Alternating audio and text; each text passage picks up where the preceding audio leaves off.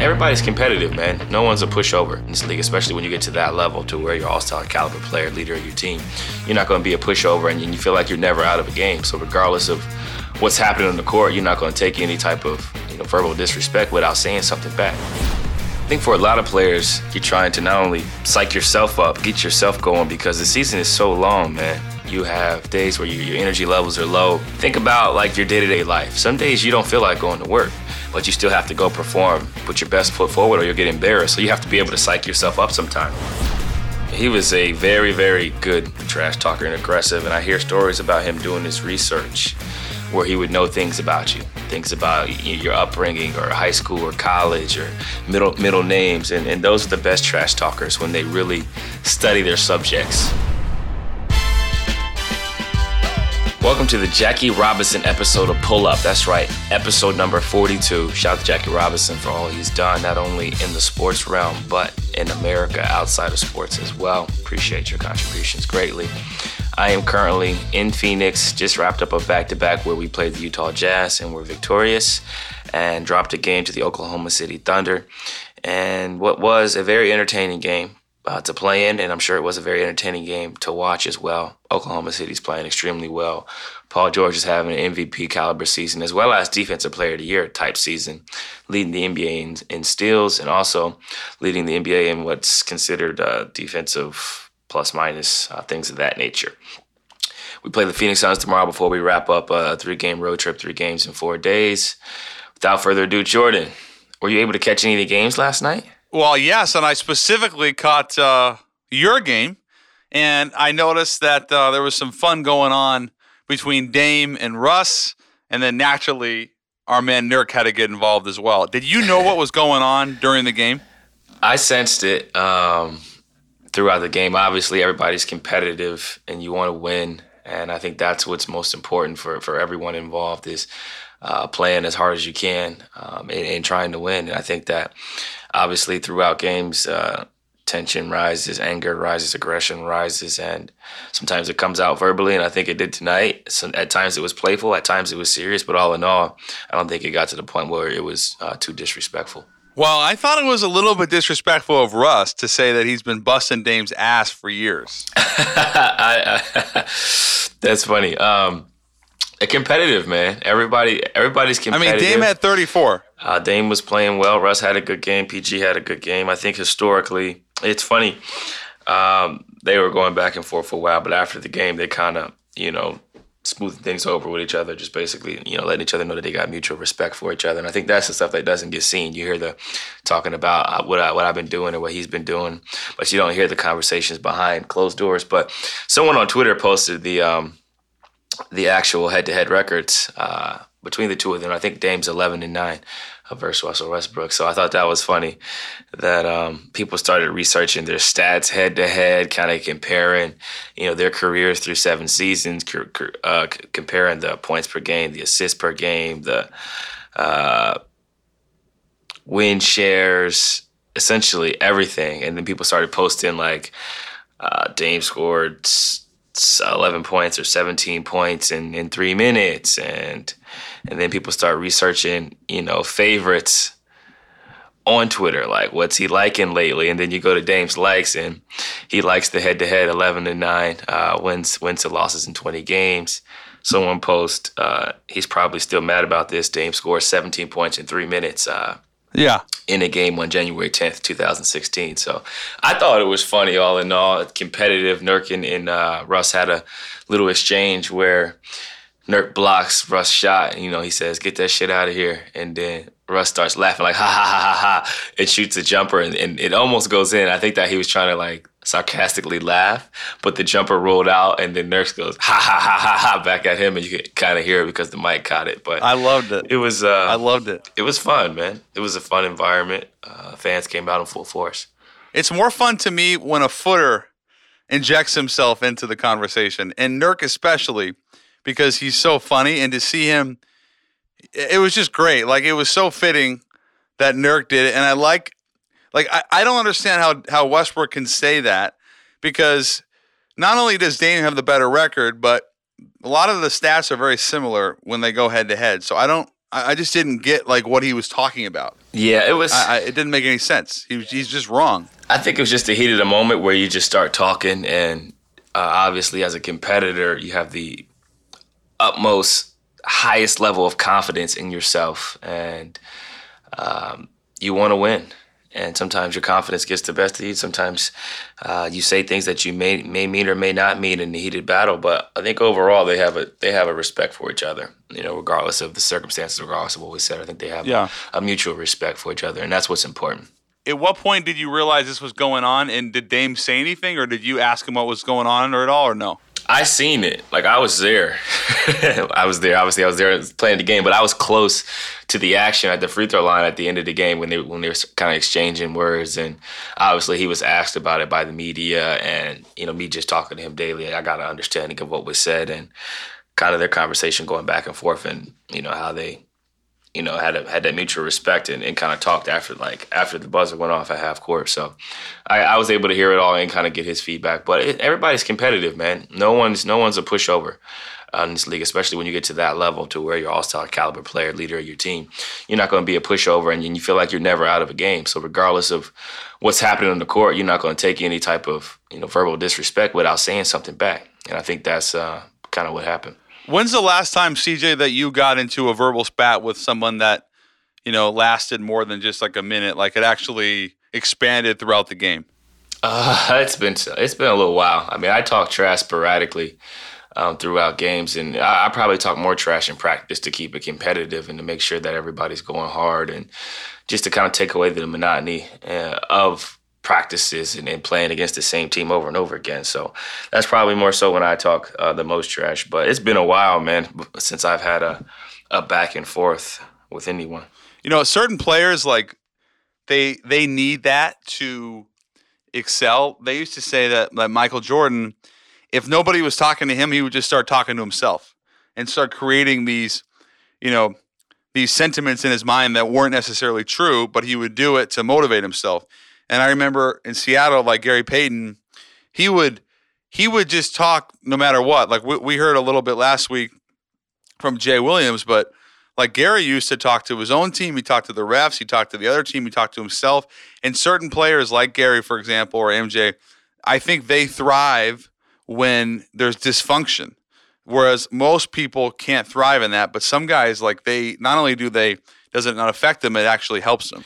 Yeah, I think for a lot of players, you know, like GP and Jordan, you're talking to yourself, you're talking to whoever we're listening, and you're trying to not only psych yourself up, get yourself going because the season is so long, man. You have a lot of different mood swings you go through. You, you have days where you, your energy levels are low. Think about like your day to day activities and day to day life. Some days you don't feel like going to work, but you still have to go perform and uh, put on a show, put your best foot forward, or you'll get embarrassed. So you have to be able to psych yourself up sometimes. Back to backs, you might have landed at 2:30 like we did in Oklahoma. We landed at 2:30. Get to the hotel, try to get to sleep by you know four, four thirty if you're lucky. Quick turnaround for another game. Your energy levels are low. Uh, you, you, know you got to be aggressive. You know you're in for a dogfight, so you got to talk. You got to psych yourself up, and I think that's what some of the great players do: figure out ways to get themselves going. The KGs of the world, the Gary Paytons of the world, the Michael Jordans, and at times you'll talk to other players too because you don't really care. You're confident in yourself. You don't really care if that brings out the best or the worst in someone else. You just want to be competitive and you want to get yourself going, and that's the main the main idea is to put yourself in the right mind frame, physically and mentally. How aggressive or effective a trash talker was uh, Kevin Garnett? He was a very, very good trash talker and aggressive. And I hear stories about him doing his research where he would know things about you, things about your upbringing or high school or college or middle middle names. And, and those are the best trash talkers when they really study their subjects and have, you know, plenty of ammo. And then there's guys who are just downright vicious, you know, and it gets personal and they're attacking you personally. And, and I think that's when you see some people kind of lose their cool and maybe want to uh, be involved in uh, some extra altercations, so to speak. I feel like we've talked about this a little bit, but just to clarify, are there are there limits to it where if you start to attack family members, like is that the limit you feel like is necessary? Yeah, I feel like some things are off limits, and I think that you've seen that uh, to where guys try to keep it mostly about basketball. You know, try to keep it professional, and when things happen to where personal relationships are being brought up, mothers, fathers, family members, things of that nature. I think that's when you see players, you know, kind of lose their cool at times to where you know they're ready to to physically you know, put hands on a fan or ready to physically put hands on a player or uh, opposing staff member or something of that nature.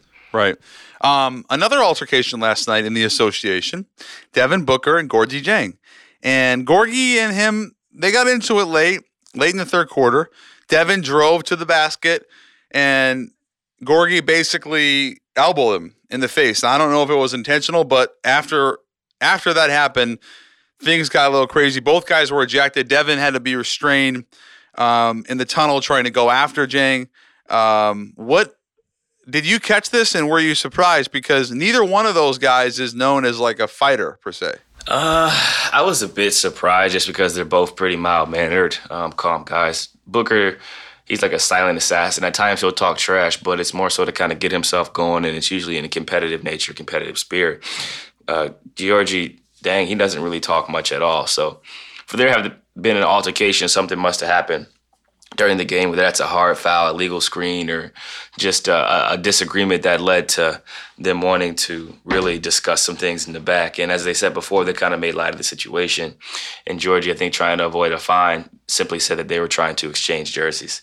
yeah, uh, that was my back. favorite but, part. Yeah, it's obvious that something happened that that kind of you know triggered. Uh, a little anger from from both of them, and I think that the fact that they both were ejected from the game just kind of made things worse because then they started thinking about the fact that the game was over. Now they have nothing to lose, so to speak. Right, right. Um, for what it's worth, I talked to Devin. He said everything's fine. I, I'm sure you know temper's got the best of them in that situation. I don't think it'll hang over. There are certain examples when guys get into an argument or a fight and then it affects them down the road. I don't know if this is be one of those, but do you? I mean, are, are there examples that you can think of where, like, I don't know, maybe it's Damon Westbrook, where when they play each other next, they would both try to before the game make sure you know everything was okay, or maybe the opposite, they wouldn't talk to each other on purpose. Like, does that stuff happen, or or, or like, or do grudges continue to evolve? No, I mean, I think they talked about it after the game um, at half court. I think what's done is done, and as a competitor, you you go compete and try to win for your team. You're not really worried about it getting caught up in what someone else says or thinks about you. You know what your job is for your team. You know how important you are for your team and your team's success. So you just go out there and be yourself. And I think that's what both players do. Uh, Russell is very unapologetic. He's himself. Uh, at times, you know, he has certain types of responses he uses towards the media. He's been known to ignore media. He's been known to uh, do certain certain types of things to where he's just unapologetically himself and he has that slogan why not? And i think dame who's always been you know pretty mild mannered and, and, calm is, is very blunt. You know when he likes something he lets you know he likes it. If he doesn't he says he says those things and kind of voices his displeasure. And i think that you meet two people like that who are competitive and who aren't afraid of confrontation and aren't afraid to express themselves, that's what you get. You get a situation where you have two competitors going back and forth and uh, discussing some things the way we would discuss them at the park. You know, that's how that's how most pickup games go. I mean, I'm sure you understand uh, what it's like to talk trash to people that you were friends with and people that you may not be friends with or just may even just be associates with. Um, I talk trash to my brother. I would talk trash to my mother in a game of basketball if that's what I wanted to do at that at that point in time. From what I hear, though, uh, Eric has been known to get the best of CJ in one-on-one situations. Can you verify? Uh, historically, I mean, I'm sure he's beaten me more times than I've beaten him in our lives because he had a lot of victories from middle school through high school. Okay, since then though, to my junior my junior year in college.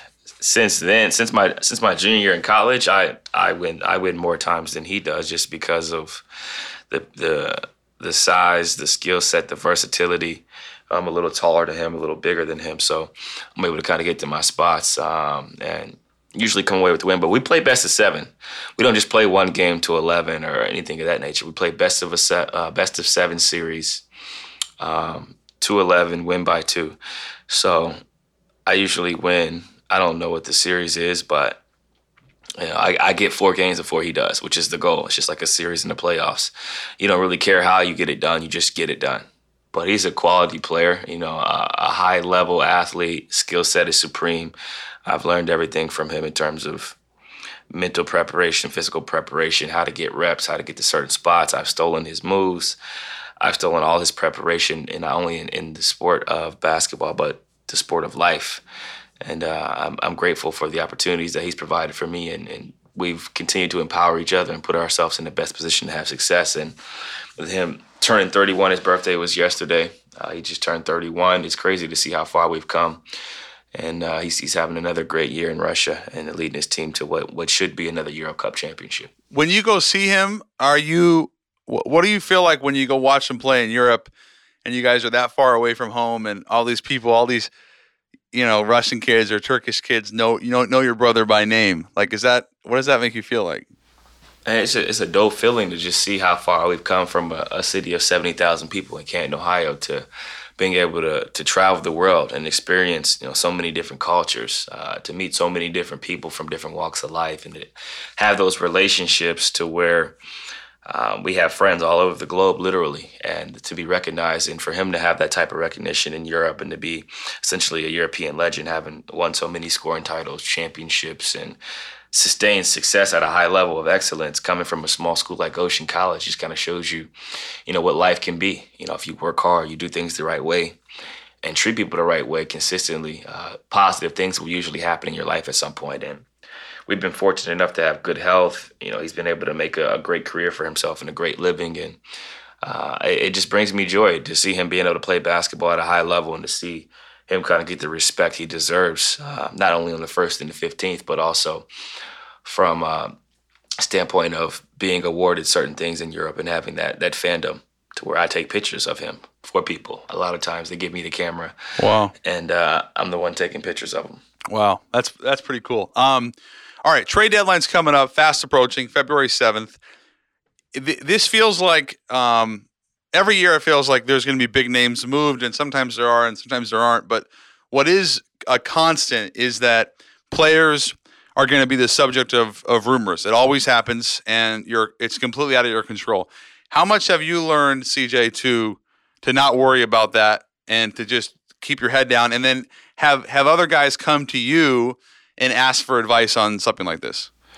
Yeah, I think it's just important that you understand it's a business, and I think Mike Conley did a great job of addressing that today when they talked to him about it. It's it's a part of the business. It's unfortunate that it has to happen. Obviously, uh, you never want to see guys get traded or uprooted from from their homes. A lot of people have families, comfort zones, and you, are in a situation where, where, oftentimes you're happy, but um, it's the sad part of the business to where an organization has to do what's best for them the players have to do what's best for themselves and sometimes that that involves a trade to where you lose a teammate you lose a friend um, and having been in the NBA for six years now, I've seen teammates get traded to, to better situations, and I've seen teammates get traded to situations where it's not necessarily the best fit for them. But all in all, you just hope that if someone does get moved, um, you hope it's to a situation where they can flourish, where they can be their best self and uh, display their total game. And I think that no one's really talked about it because we have a pretty mature team to where we understand that you know anything is possible. Having watched the league and, and seen some of the things that have happened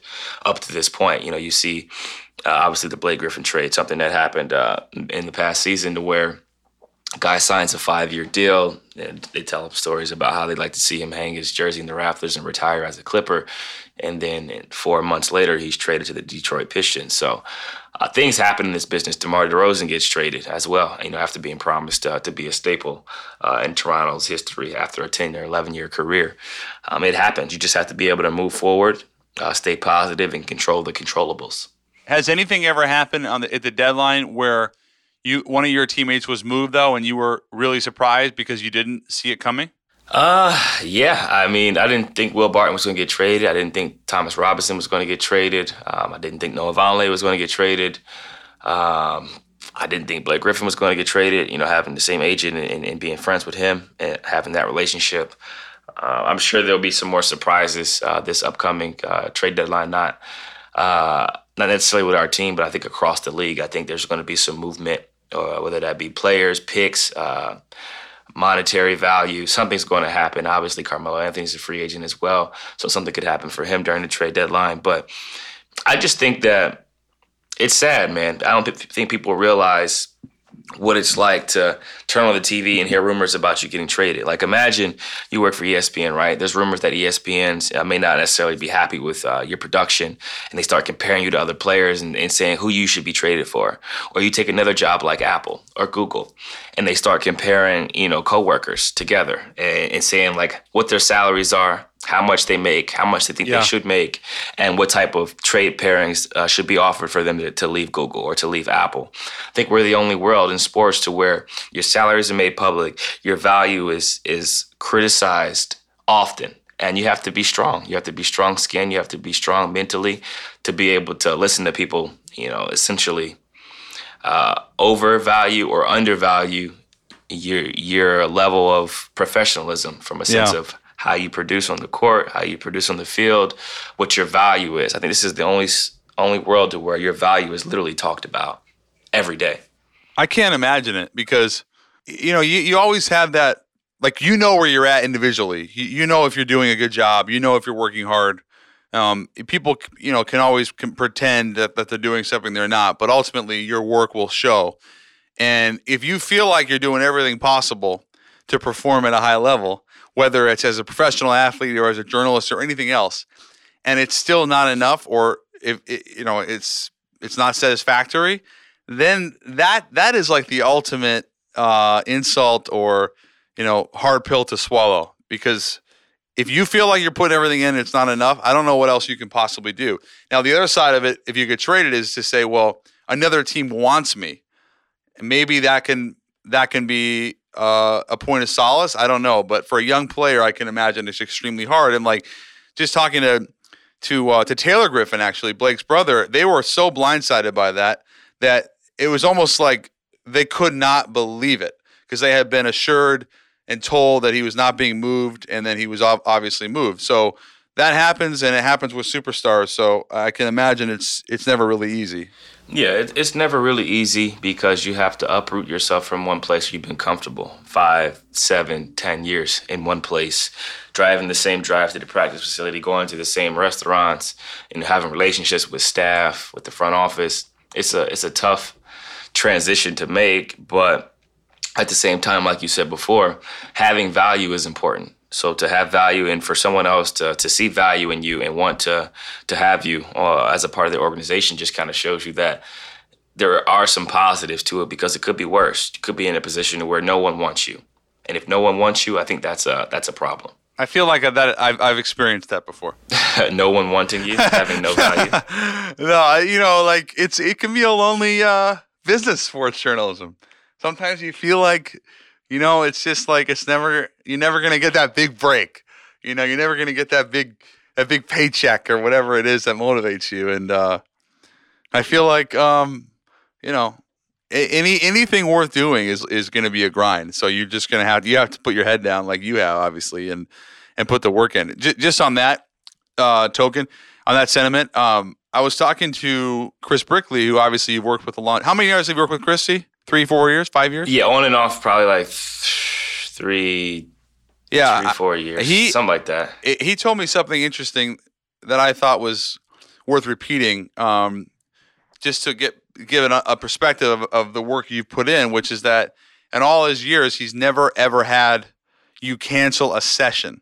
Like, and he says you're the one guy. Like, if if you say you're going to be there to work, you always come, you always show up, and you always put in the work. Whereas like a lot of guys um, want to be like that, but they're just not ready to be held accountable. And he made it a point to tell me recently that um, you were that one dude who always showed up. So I think I thought that was pretty cool. Yeah, I mean, I've always been consistent with my approach and my work ethic, and regardless of the results, uh, I, I, know that I spend a lot of time dedicating myself to this game, uh, watching film, showing up to the gym early, leaving late, uh, getting treatment, getting massages, you know, going to float, cryo, acupuncture, stretching, just uh, a lot of the little stuff, making sure you get seven to nine hours of sleep just because we have this small window to play basketball. We have this small window to capitalize on uh, the game we love and to be able to play in your prime, ex- ex- expand your prime or extend your, your prime as long as possible is essential to how you live day to day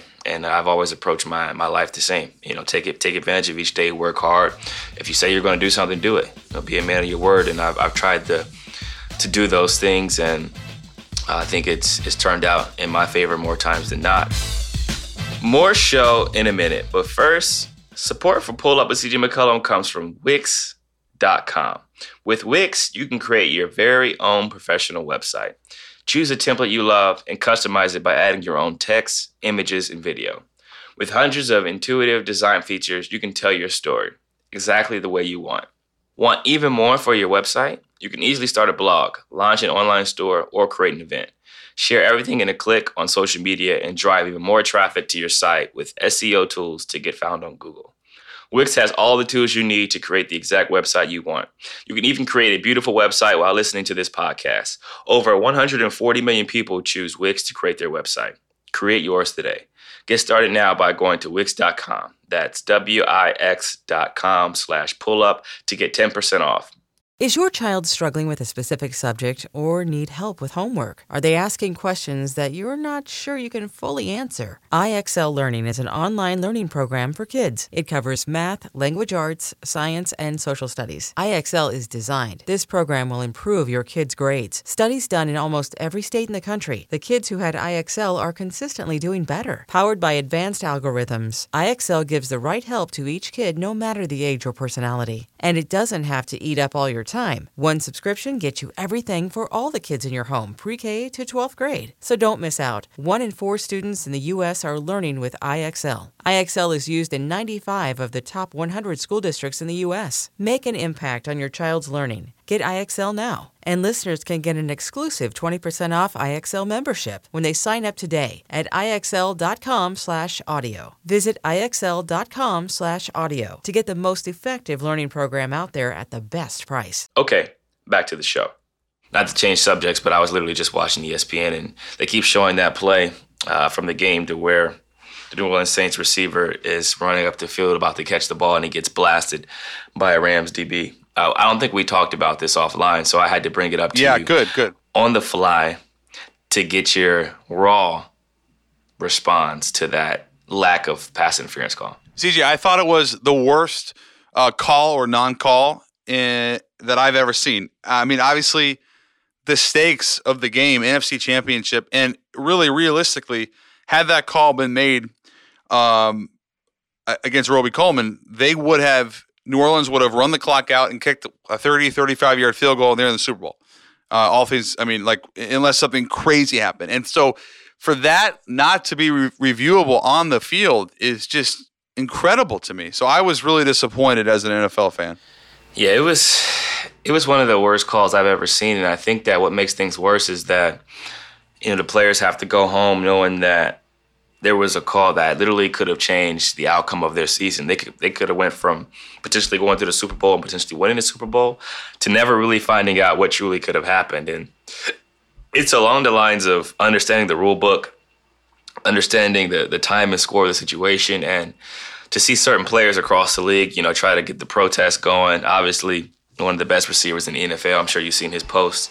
Uh, there's a a certain part in the rule book to where if you if you want to, the commissioner can essentially appeal and schedule a replay and have them replay the game out from that point in the game. And obviously, it's up to Roger Goodell and his discretion. I don't think it's going to happen, but as of yesterday, there was over 600,000 signatures signed for the petition to replay the game from that point. and it all started from the great Malcolm Thomas, one of the best receivers, if not the best receiver, Mike Michael Thomas in the NFL. Yes. Yeah, well, he's he's he's incredible. Unfortunately, he had 36 yards. I said Malcolm. I'm game. sorry. I said Malcolm That's Thomas. Okay. My pet. That's okay. Well, but he's the one. He was like the one guy you knew would produce, and and yeah, he had 36 yards. The running backs, Kamara and and Ingram were held under 50. There's obviously other circumstances that matter in this game, but the fact that that Coleman knew CJ, he knew he had a PI and it wasn't called. You could almost see him being like, shocked that that play that that flag was not called. Yeah, it was it was a tough play, and I think that a lot of Ram, Rams fans will say that look, they missed a face mask on our quarterback. Uh, Goff got face masked uh, close to the end zone or around the around the red zone area, and it wasn't called.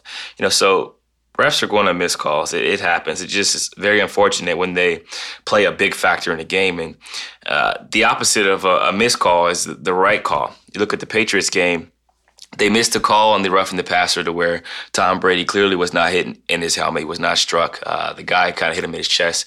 Roughing the passer, first down. Yeah. Um, then the next play, or a few plays later, there's an all size Against, called where there's uh, an interception. Yeah, Dee Ford. That was a killer. Yeah, that, that changes the game. If he doesn't line up in the neutral zone, that game is over. And Tom Brady's legacy, which is already set in stone, isn't expanded to even further.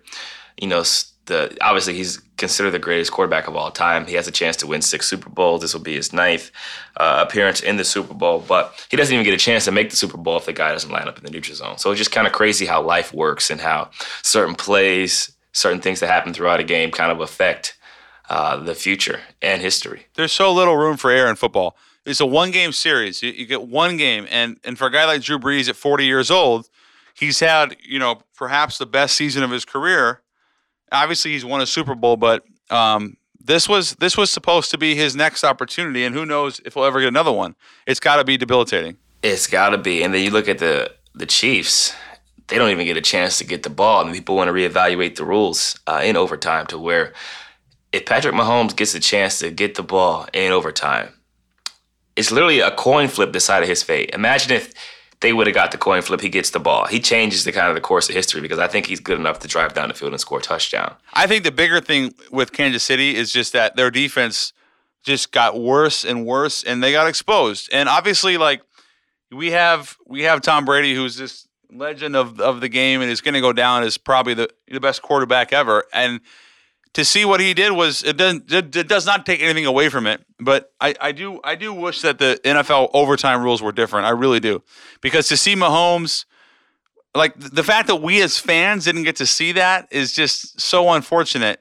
I, I don't know if it's if it's worth changing them to the college rules or whatever it is, but you got to have. It's better than it was uh, when it was just a field goal and a team could go 25 yards, but but to not have to not give Mahomes an opportunity is is shameful. Yeah, it is, and I think that's something that they'll also revisit.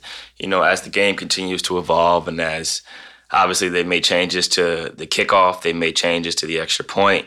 There's slight changes that that are a part of the game evolving, a part of players getting better, a part of players continuing to evolve, and and, and play calling and the style of play. So, I'm sure that's something that they'll consider um, at some point. Yeah, I just like the Rams have to feel like they they got a gift. Like this was like the 1986 um, Maradona Maradona Argentina hand of God kind of play. I mean, this was completely inexcusable, and it really does. The the, the big picture here is it, it begs the question of whether or not we can make pass interference, which is the most subjective call. It's like the it's like kind of like a block charge in basketball, most subjective call in the sport. If we can make it reviewable, at least in under two minutes or in playoff games or something, because we all know everybody and their mother knows that was the wrong call, and yet we couldn't do anything about it. So that's the bigger question to me. Yeah, that's a huge question. And my question for you is, who are you taking in the Super Bowl? Well, you know, before the playoffs, Tom Brady, I picked the I picked the Rams. That was my pre-playoffs pick. So if we want to, if you would like to buy me another case of wine and you want the Patriots, I will give them to you. I'm waiting for the spread to come out, but I'm not betting against Tom Brady. Uh, I know that I know the Rams are a good team. They spent a lot of money this summer and it paid off. They have a great defense. They have a lot of versatility around the uh, offense. Great play caller in Sean McVay, who, believe it or not, had a great high school highlight. They were running the triple option in high school. He looked very fast and explosive. Uh, spent some time in the MAC and uh, Miami, had some Ohio. success. Actually, is young enough to have played against Julian Edelman, which is crazy to think about uh, as a head coach in the NFL. But I think that uh, the health of Todd Gurley will play a factor. I'm not sure he's healthy, and based on how he was utilized and how much they went to C.J. Anderson um, throughout the playoffs so far, I think that he needs to make sure he's healthy, and uh, his workload will, will be determinant upon how successful they are. And of all this, that might have been the oddest thing. You have one of the best, what, five players in the league, regardless of position, and they were going to C.J. Anderson. It, it didn't make any sense. I know, I know he had a couple bad drops, but it's almost like they're selling it as a, as an injury. I, I was shocked. Like I was, I kept saying, like, "Where's Gurley? Where's Gurley? Is he really hurt?" So I can't imagine that the Super Bowl will be anything similar, because you have this incredible game changing player and and he was an afterthought. Do you actually think he was hurt or, or was this something bigger? I think that something's definitely bothering him. There may be a lingering injury involved, but at this point in the season, everyone's hurt. And I think that you have to make a conscious decision on who gives you your best chance of winning. And CJ Anderson has been terrific. He's been balling out uh, this playoff season. Obviously, you'd like to give the ball to the the highest paid running back in the league, who is arguably the best and most versatile running back in the league. But if someone else is getting the job done, you have to look at you know team success, what's happening out there, split the carries, do whatever you have to do to get through that game. But I think that there's something definitely bothering him because his ineffectiveness showed, and I think that he's way too good of a player to have a, a game like that in that moment. I think that he'll bounce back in the Super Bowl. So, what would have been the if if you had your druthers, would you have preferred to see Brees Brady, uh, Brees Brady in the Super Bowl, or are you happy with with Goff Brady, or would you have preferred Goff Mahomes? Like, it's not that we could go wrong, but I'm just expanding on how badly I feel for Brees. Perfect world, I'd take a Manziel and whoever. Manziel, oh wow. Yeah, we're taking it back. We'll take Manziel, but since we can't do that anymore, in an extremely perfect world, we're taking Baker Mayfield in the Super Bowl. That would be like the best thing. That would be the best thing ever. How about Brandon Weeden? Brandon Brandon Weeden. I would I wouldn't have minded Brandon Weeden Super Bowl some years ago, man. That would have been nice too. But based on where we're at right now, I think Baker's the future, and I'm going on record, man. We're getting the playoffs next year. We're going to get in the playoffs next year. Okay. I said we win more than six games, seven, eight, seven, eight games, and next year we're going to be in that nine, ten range. Wow. Getting to the playoffs. Wow. Well, the uh, just got to stay healthy. The Browns are like out of every team in the league, every young team with the exception of a few like KC and, and the Rams and like the Browns are right there. So there's a lot to be excited about. I do think you need another receiver, and I think you you need to continue protecting Baker Mayfield. Um, but there's a lot to like about the Browns. So I, I commend you for your confidence. I I don't know if uh, they can win ten. I think I think they can I, nine or ten. I, I guess that's feasible. They're very young though. See, we are we are extremely young team. However, based on the the strides we've made, the gains we've made, the changes we've made within the within the offense and the organization, Freddie Kitchens, you know, you got Juice going through a full training camp with Baker as a starter. You got a rookie running back who has had essentially the best year since I don't know Jamal Lewis. That's the best running year we've had from a running back since probably since probably yeah. Jamal Lewis. Maybe uh, Peyton uh, Hillis. Yeah, Peyton Hillis probably went over a thousand or close to a thousand as well. That's probably the last thousand yard rusher we've had. Um, we still have some money to work with. We got another draft coming up. There's some things that we can do to kind of expand not only our offense but our defense. And think about what we what we were able to accomplish with you know our best pass rusher. You know, going through some injuries throughout the season you know, some controversial games to where we miss extra points, you know, tighten up special teams, uh, being able to make field goals. A roughing the passer call that, that shouldn't have been called that cost us the Steeler game. There's a lot of things that happen throughout a season that kind of shape you and uh, help remake you for the future. And I think some of the losses we went through, some of the heartache, some of the struggles we've gone through historically have prepared us to overcome the youth and get to nine or 10 wins. You're such a media professional you really know how to spin it. That's just how I feel, man. Yeah, I mean, that's how I they, feel, honestly, man. I feel like we're in a position where we. Uh, no, I know grown. it is, and I love it, and I love your passion. The division isn't where it used to be, and if AB leaves the Steelers, Le'Veon Bell's gone. I like our chances. I like our chances. All right, we'll have more show in a minute, but first, I want to tell you about Mack Weldon. Mack Weldon's mission is simple to make sure all your basics and beyond are smartly designed and shopping for them is easy and convenient. And frankly, Mack Weldon is better than whatever you're wearing right now. Mack Weldon believes in smart design, premium fabrics, and simple shopping.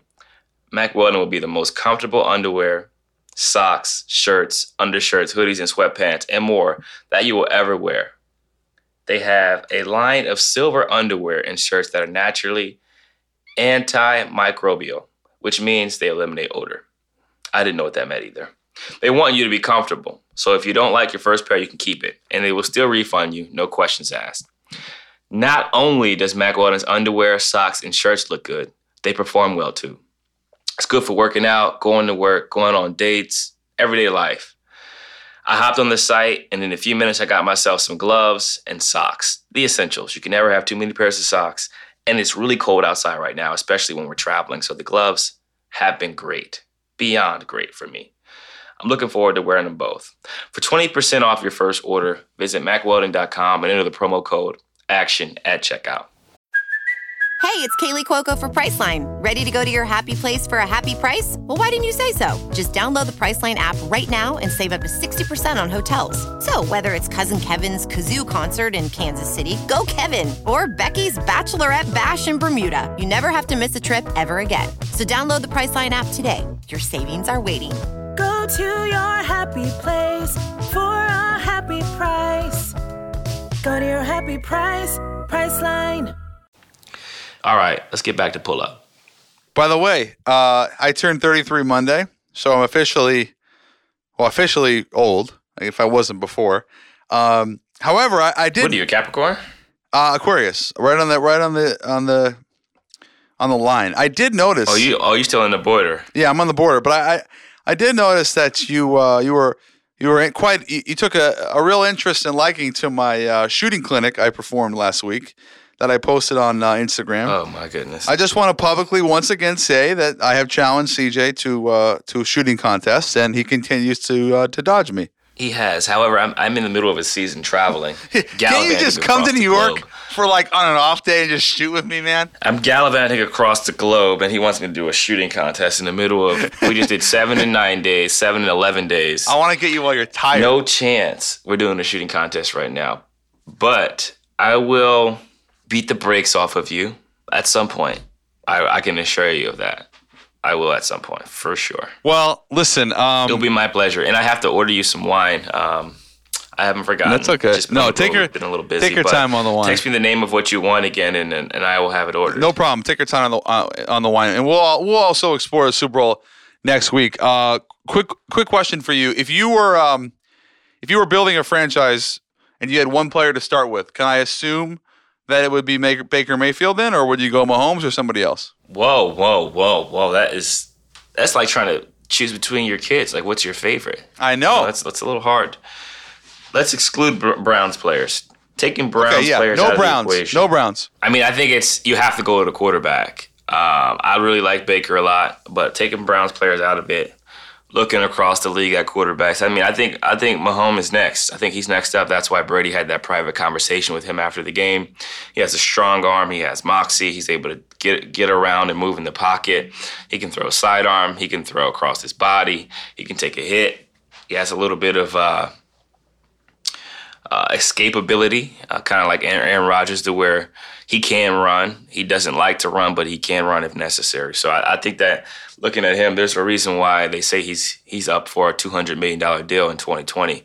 Um, he's he's the he's the real deal. He's legit, and he's only 23 years old. Not only is he legit, but he's um, he makes throws that you would expect out of a seasoned veteran with those like sidearms and like the one he had on on uh, third and short where he threw deep to Watkins. Like th- these are just throws that most players, young players especially, wouldn't even dream of making. And he's got that that natural like swag and leadership and talent. So I, I'm with you on Mahomes. Um, but I do I do think that Goff as well is is spectacular. I did think he got got a little bit nervous against New Orleans. I know that he he got the win and he led him late, but he, he did look a little a little bit shaky. I, I, I, that's my one concern in the Super Bowl. Just just throwing that out there as well because uh, he's going to have to put up points. Yeah, I think he's good, but I, I think he's no. Uh, he's not messing with Patrick Mahomes. I mean, he's a good player, quality player, but Mahomes is on a, another level. I think he's on another stratosphere. Honestly, big arm ability, all those things that he has. I just don't see it. I'm with you. Um, all right. Well, should we do some wine action? We should do some wine. Cue the wine music, please. Uh, my homies were in town about a week ago. About a week ago. Shout out to my guy Trey Hearn. I know he listened to the pod. Shout out to my guy Trey, aka Frederick. Shout out to my guy D Tuck. I know he's not listening to the pod because he's not a supporter, but we'll get him there. Um, Trey wanted some wine, you know, before I can't remember what game it was, but we were watching uh, a new Netflix show called You, which is crazy. I recommend you watch it for sure. It's an insane. Oh, that show's crazy. So I had him go to the cellar while I had my NormaTec on, and he grabbed in Albert. I don't know how you say it. A U B E R T. Albert? Al- Albert? How do you say that? How do you pronounce that? A U B E R T. Anywho, I never heard of it. it's a really, really good Pinot from the Sonoma Coast. Um, great ratings. Really, really good ratings. It was smooth. Uh, we drank it without any food. And I really enjoyed it. I thoroughly enjoyed it. He enjoyed it as well, so much that he downloaded the app, which we use to kind of check out ratings, check out how versatile some of these wines are. And he said he was adding it to his list. It's a bit on the expensive side. Uh, depending on what app you want to buy it from, it was a 2012 CIX uh, Pinot, priced at 185, among the top 1% of wines in the world. A bit on the bold side, smooth as ever. It was one of the more smooth wines I have had. I would compare it to the Ferrari of Pinot Noirs. Uh, Jordan's familiar Wow. with the Ferrari of Pinots as well. Ooh, I like it. But most people said that they tasted a little bit of cream, butter, cigar, oak, and I tasted more so the earthy and charcoal and stone side because I thought it was very smooth and a little on the acidic side. But I loved it. I will add it to your care package since uh, I already owe you so much wine, so much wine. Ooh. Oh wow. Okay. I am. I appreciate that. I uh, I also went to California. Um, expensive as well. Kistler, the 2014 Pinot. It was fantastic, and um, it was like pretty light. You know, kind of like your classic California Pinot. Um, the alcohol wasn't as high, which I liked, and uh, it was pretty creamy, I guess you could say, and light. Uh, and it was just great. It was pricey, 150 um, but well worth the price of admission. And I shared it with some friends who, who, who everybody liked it. However, I did have one person that said it's no Littorai, and as you know, I'm a big Littorai guy. So um, it was good though, very good. That's good, man. You said Kistler, K I F T L E R S. K I S T L E R, and uh, they have some other ones that are in the 300 plus range. This Pinot was, like I said, 150, and uh, not quite a perfect rating, but pretty high. I've had some Kistler before. Uh, I had it on my birthday, but it was an older bottle. But that, that's one of my faves. I'll have to add some more of those to the cellar. I appreciate you sharing that for sure. That was quite delightful. and I will recommend some cheaper wines. Yeah, we gotta. And by I- cheap, that's I like mean the one. less expensive wines next week Yeah. because we don't we don't drink cheap wine. That's like the only criticism I get is people say the wines you're you're you're listing are consistently expensive. We, we have had some really good ones like in that 40 to 60 range. Yeah, that River Marie is is in that 40 to 60 range. Uh, some of the Pinots I drink out in Oregon. Yeah, exactly. Start in the 40 to 60 range, and, and then you.